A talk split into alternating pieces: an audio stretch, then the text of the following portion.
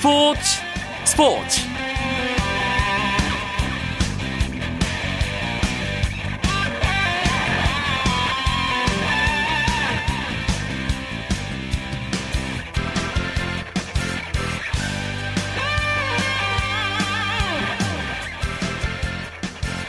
크리스마스 잘 보내셨습니까?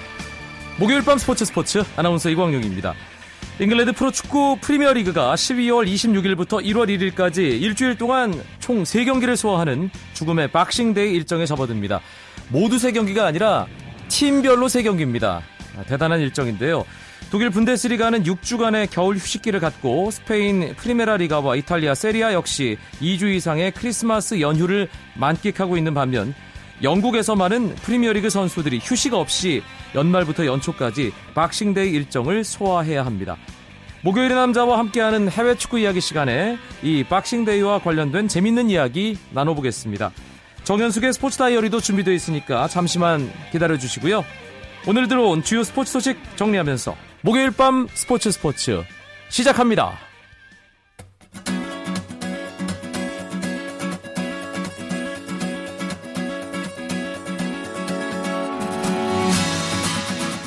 성탄절인 오늘 프로농구 두 경기가 있었습니다. 울산 모비스가 창원 LG를 102대 97로 이기고 23승 6패를 기록하며 1위를 질주했습니다. 지난 13일 안양 KGC 인삼공사, 15일 고양 오리온스의 승리를 내줘 시즌 첫 2연패를 당했던 모비스는 이후 3연승을 달리며 정상 궤도에 올라섰습니다. 양동근이 LG의 내외곽을 가리지 않고 공략하며 25득점을 올렸고 문태영도 24점을 넣으며 모비스의 공격을 이끌었습니다. 똑같이 서울을 연고로 하는 서울 SK와 서울 삼성의 잠실 학생체육관 경기에서는 SK가 삼성을 70대 56으로 꺾고 3연승을 기록했습니다. SK는 에런 헤인즈가 17득점에 11개의 리바운드, 5개 어시스트를 기록했고 박상오도 13득점으로 힘을 보탰습니다. 22승 7패로 1위 모비스와의 승차를 한 경기로 유지한 SK는 27일 울산에서 모비스와 1, 2위 맞대결을 벌입니다. 한편 인천 삼산체육관에서 열린 경기에서는 고양 오리온스가 인천 전자랜드를 79대 74로 물리치고 2연승을 달렸습니다.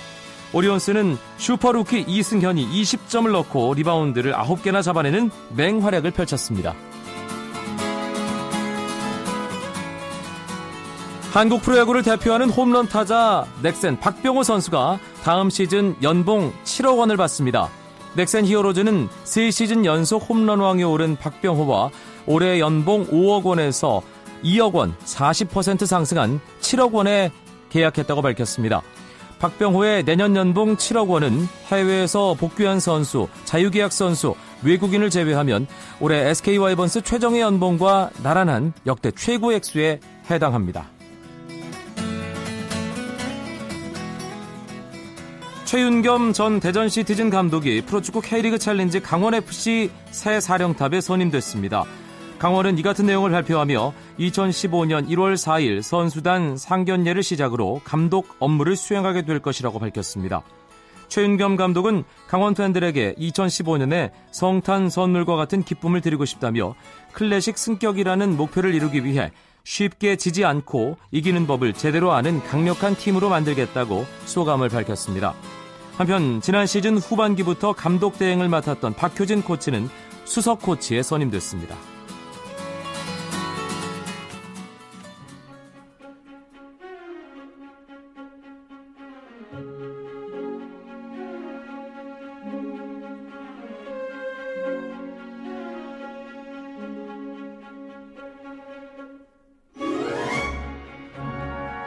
스포츠계 주요 핫 이슈들을 짚어보는 정현숙의 스포츠 다이어리 시간입니다. KBS 스포츠 취재부 정현숙 기자 연결되어 있습니다. 정 기자 안녕하세요. 네, 안녕하세요. 오늘은 배구 이야기 준비하셨는데요. 영원한 네. 라이벌로 불리죠. 삼성화재와 현대캐피탈이 9년 만에 성탄절 막대결을 펼쳤죠.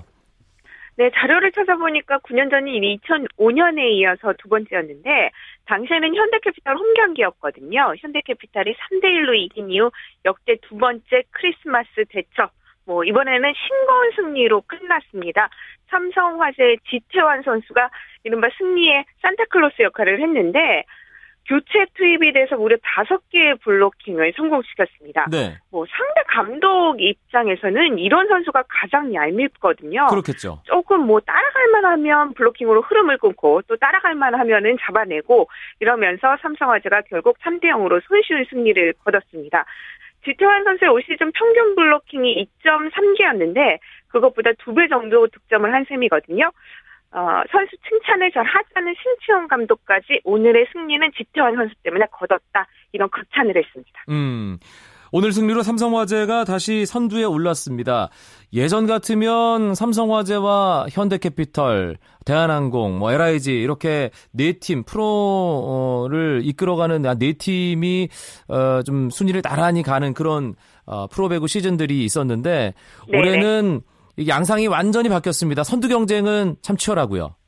그렇죠. OK저축은행이라는 새로운 팀이 지금 선두권에서 삼성화재와 경쟁을 하고 있는데 오늘 승리로 삼성화재가 승점 38점을 기록하면서 OK저축은행을 2위로 밀어내고 이틀 만에 선두로 다시 올라섰습니다.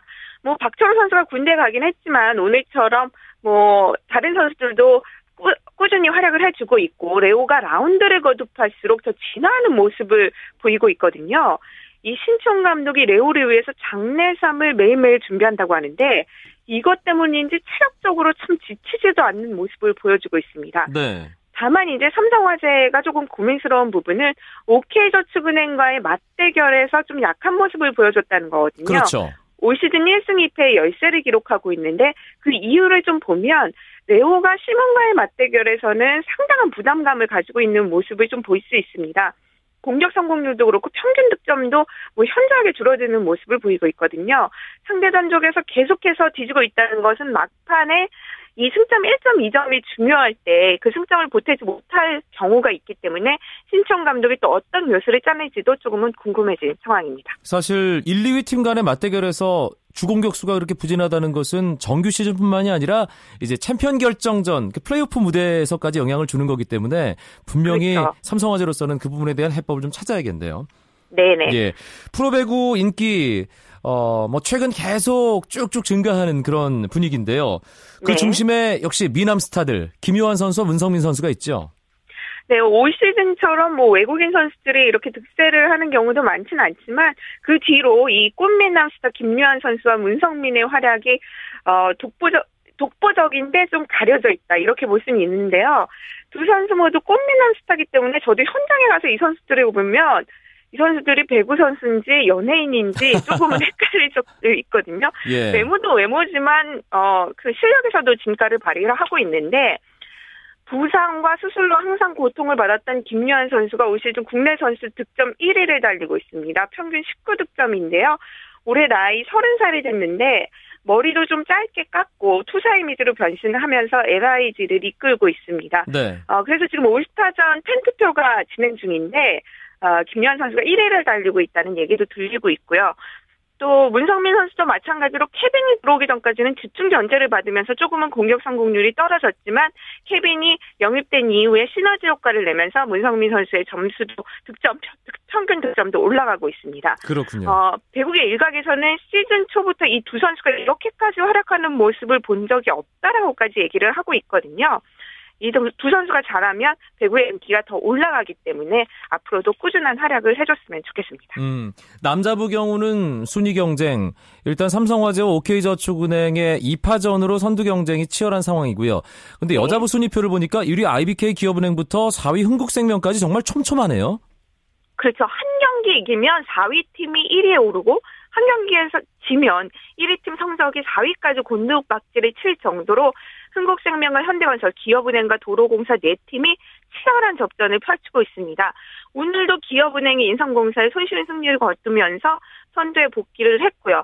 이 각 팀의 성격이 조금씩 다르다는 점이 재밌거든요. 네. 현대건설은 로보카 폴리로 불리는 폴리의 강력한 공격력이 특징이라면 흥국생명은 조금 끈끈한 수비, 기업은행은 김희진과 박정환라는 걸출한 국내 선수를 포함한 삼각편대가 그 승리를 이끌고 있는 그런 요인이 되고 있는데 다만 아쉬운 것은 이런 선두 경쟁에 비교해서 최하위 인상공사가 조금은 처진다는 점이거든요. 네. 오늘 크리스마스를 맞이해서 특별 유니폼까지 입고 나왔는데 3대 0으로 지면서 10연패 수렁에 빠졌습니다. 음. 인삼공사가 조금만 더 살아난다면 여자부도 훨씬 더 치열한 경기가 이어질 것 같습니다. 팀 간 이 순위 경쟁이 치열하다는 것, 아, 그만큼 전력차가 크지 않다는 건데 사실 그래서인지 이번 시즌 유독 여자부 5세트 경기가 많다고요.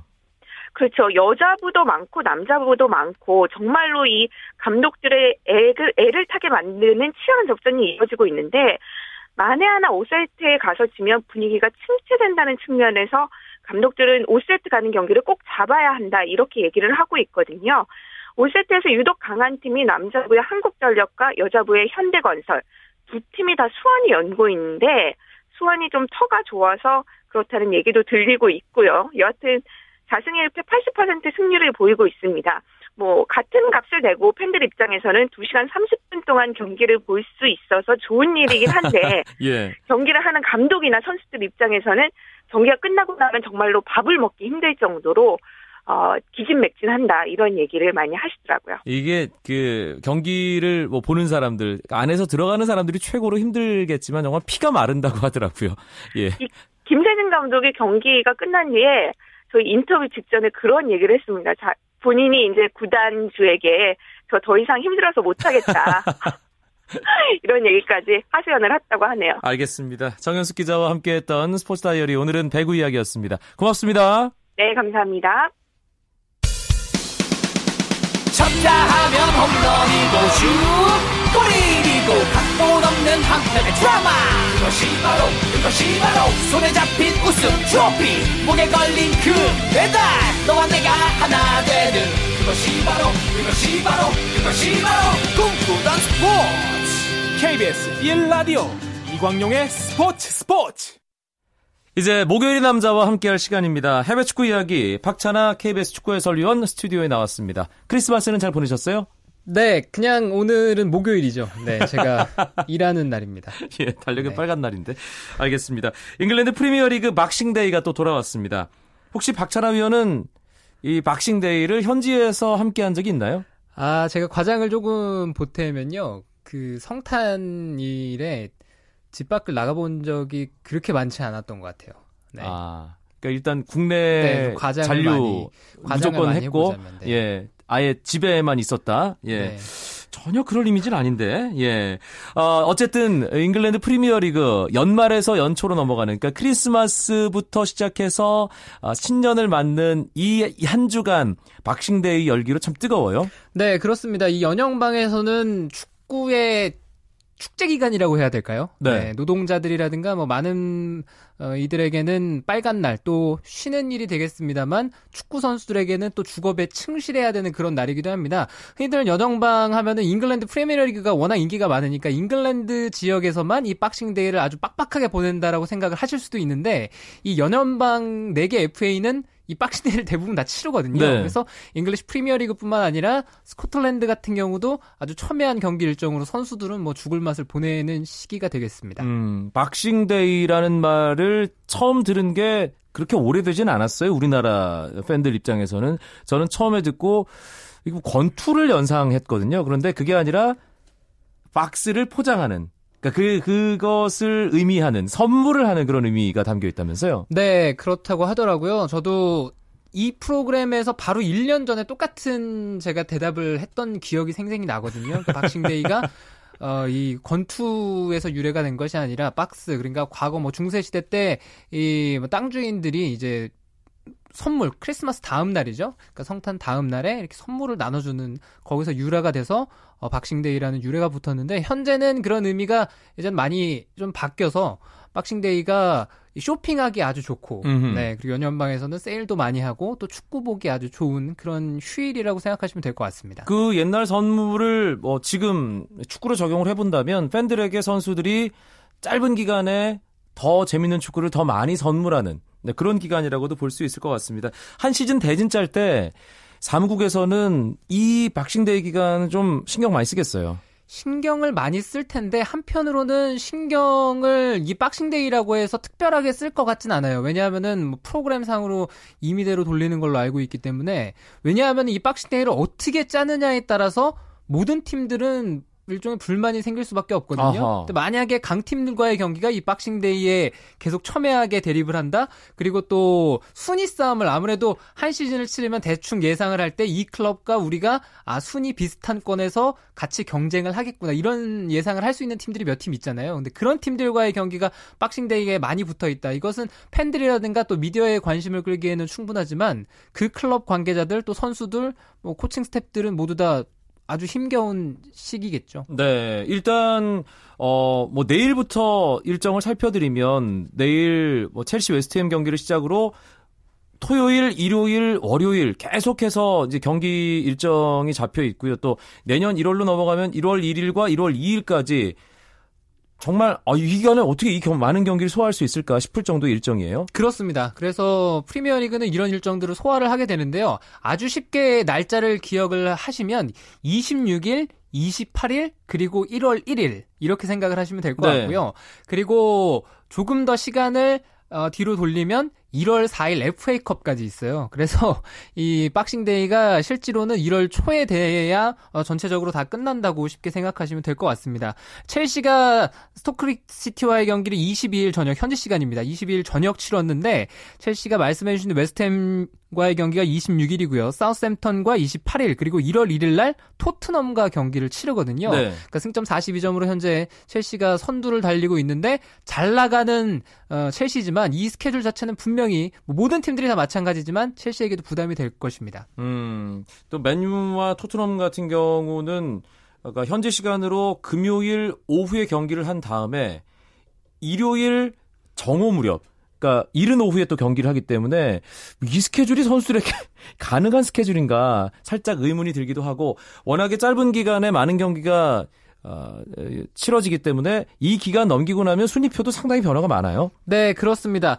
어, 이 순위표의 변화가 박싱데이를 어떻게 치르느냐, 박싱데이가 끝났을 때 순위가 어떻게 되느냐에 따라서 최종적인 순위까지 쭉 가는 경우들이 상당히 많습니다. 네. 박싱데이를 치르고 났을 때 리그 선두를 달리는 팀이 결국에는 이번 시즌 프리미어리그 챔피언이 될 확률이 높고요. 그리고 역시나 마찬가지로 하위권에 있는 팀들, 박싱데이에서 그 험난한 강등권을 탈출하지 못한 팀들은 결국엔 다음 시즌에 잉글리시 프리미어리그가 아니라 챔피언십에서 아주 힘든 1년을 또 보내게 될 확률이 상당히 높다고 합니다. 그래서 지- 지금 순위표를 보면은 첼시가 42점, 맨시티가 39점, 맨체스터 유나이티드가 32점, 웨스트햄 31점, 사우스햄턴 29점, 아스날, 토트넘 27점, 스완지 25점 순이거든요. 그러니까 첼시가 조금 앞에 있고 4위 웨스트햄부터 스완지 시티 간의 승점 차이는 6점에 불과합니다. 그래서 네. 이 빡빡한 기간 동안 26일, 28일 그리고 1월 초까지 이어지는 이 3연전에서 순위가 무수하게 많이 바뀔 수가 음. 있거든요. 그리고 첼시 역시도 현재 맨체스터 시티의 승점 석점 차이로 앞서 있기 때문에 이 석점이라는 승점 차이는 한 경기, 뭐 두 경기 이 경기 내에서 충분히 뒤집혀질 수가 있습니다. 박찬하 위원 얘기를 듣다 보니까 작년 이즈음에 똑같은 얘기를 들었던 기억이 나네요. 선두권은 좀 이후에 바뀔 수 있지만 박싱데이의 강등권으로 서진 팀들은 그대로 쭉 간, 가는 그런 전통이 있다라는 이야기를 박찬하 위원이 했었는데 그게 퍼뜩 떠올랐습니다. 팀별로 한번 살펴보죠. 박싱데이에 좀 주목할 만한 matchup 몇 개만 짚어주세요. 네, 일단 선- 선두 첼시의 일정을 말씀을 드렸고요.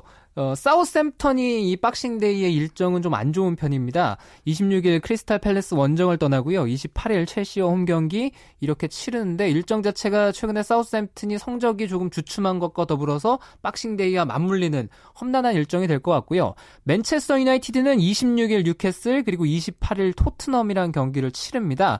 맨체스터 유나이티드로서는 그래도 다행스러운 일정이라고 봐야 될 것 같고 맨체스터 시티가 일정이 조금 좋은 편이에요. 네. 26일 날 웨스트 브로미치 알비온, 28일 번리, 1일 썬덜랜드랑 경기를 하기 때문에 강팀과의 경기가 없습니다. 그리고 맨체스터 시티는 26일 웨스트 브로미치 알비온과의 경기만 원정 경기고 FA컵까지 쭉 이어지는 일정을 모두 다 홈에서 치르게 어. 되거든요. 그러니까 이 박싱데이의 일정 중에서 상위권 가운데 가장 좋은 일정표를 받아든 팀은 제가 생각할 때는 맨체스터 시티 같습니다. 지금 17라운드까지 치른 상황에서 1위 첼시와 2위 맨시티의 승점 차가 석점 차란 말이에요. 그렇다면 박싱데이 통과하고 나면 두 팀간 순위가 바뀔 가능성도 배제할 수 없겠네요. 네, 바뀔 가능성이 있는데 그런데 첼시도 그렇고 맨체스터 시티도 그렇고 이 박싱데이에 대한 중요성은 누구보다도 더 잘 알고 있을 거예요. 음. 다 어, 무리뉴 감독, 펠레그리니 감독 모두 다 프리미어리그에 대한 경험이 있고 그리고 이미 프리미어리그를 치러봤고 다 우승 트로피를 들어 올렸던 감독 아니겠습니까? 어떻게 이 박싱데이를 보내야 되는지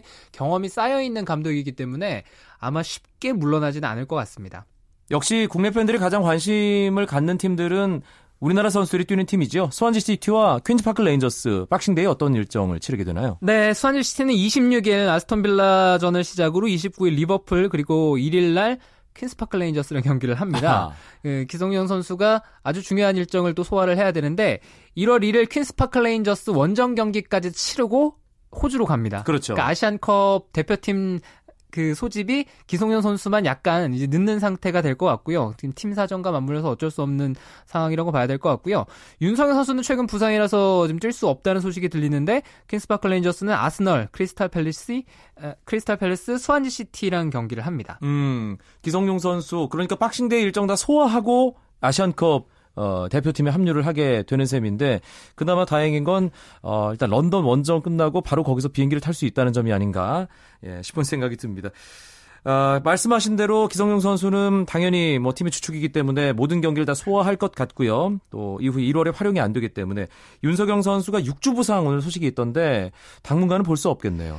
네, 윤석영 선수가 상당히 안타깝죠. 아주 좋은 어, 컨디션을 최근에 보여줬고 또 주전 자리까지 꿰차고 있는 현 시점에서 이렇게 부상으로 장기간 또 팀을 이탈하게 돼서 윤석영 선수 본인에게는 뭐 조금 불편한 시간들이 될 것 같습니다. 부상 기간이 꽤 긴데 그 시간 동안에 윤석영 선수의 대체자로 누군가는 경기에 투입이 될 것 같거든요. 그러니까 윤석영 선수 입장으로서는 그 선수가 좀 못하길 바라야 되는데 네. 또 퀸스파크 레인저스가 프리미어리그에 잔류하기 위해서는 그 공백을 잘 채워줄 필요도 있습니다. 첼시의 무리뉴 감독이 이런 얘기를 했더군요. 독일 선수들은 해변에 있고 스페인 선수들도 몰디브에서 일광욕 즐기고 있다.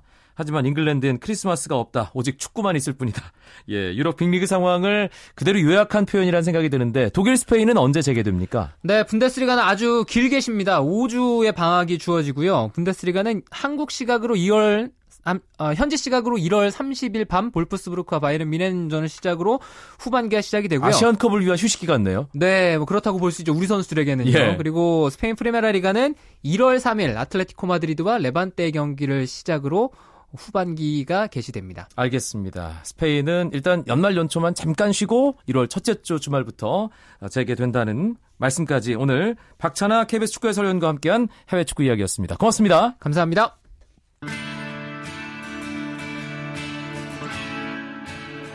십이월 25일 크리스마스 밤에 준비한 소식 여기까지입니다. 내일은 재미있는 국내 축구 이야기 준비해서 여러분들 9시 35분에 찾아뵙겠습니다. 지금까지 아나운서 이광용이었습니다. 고맙습니다. 스포츠 스포츠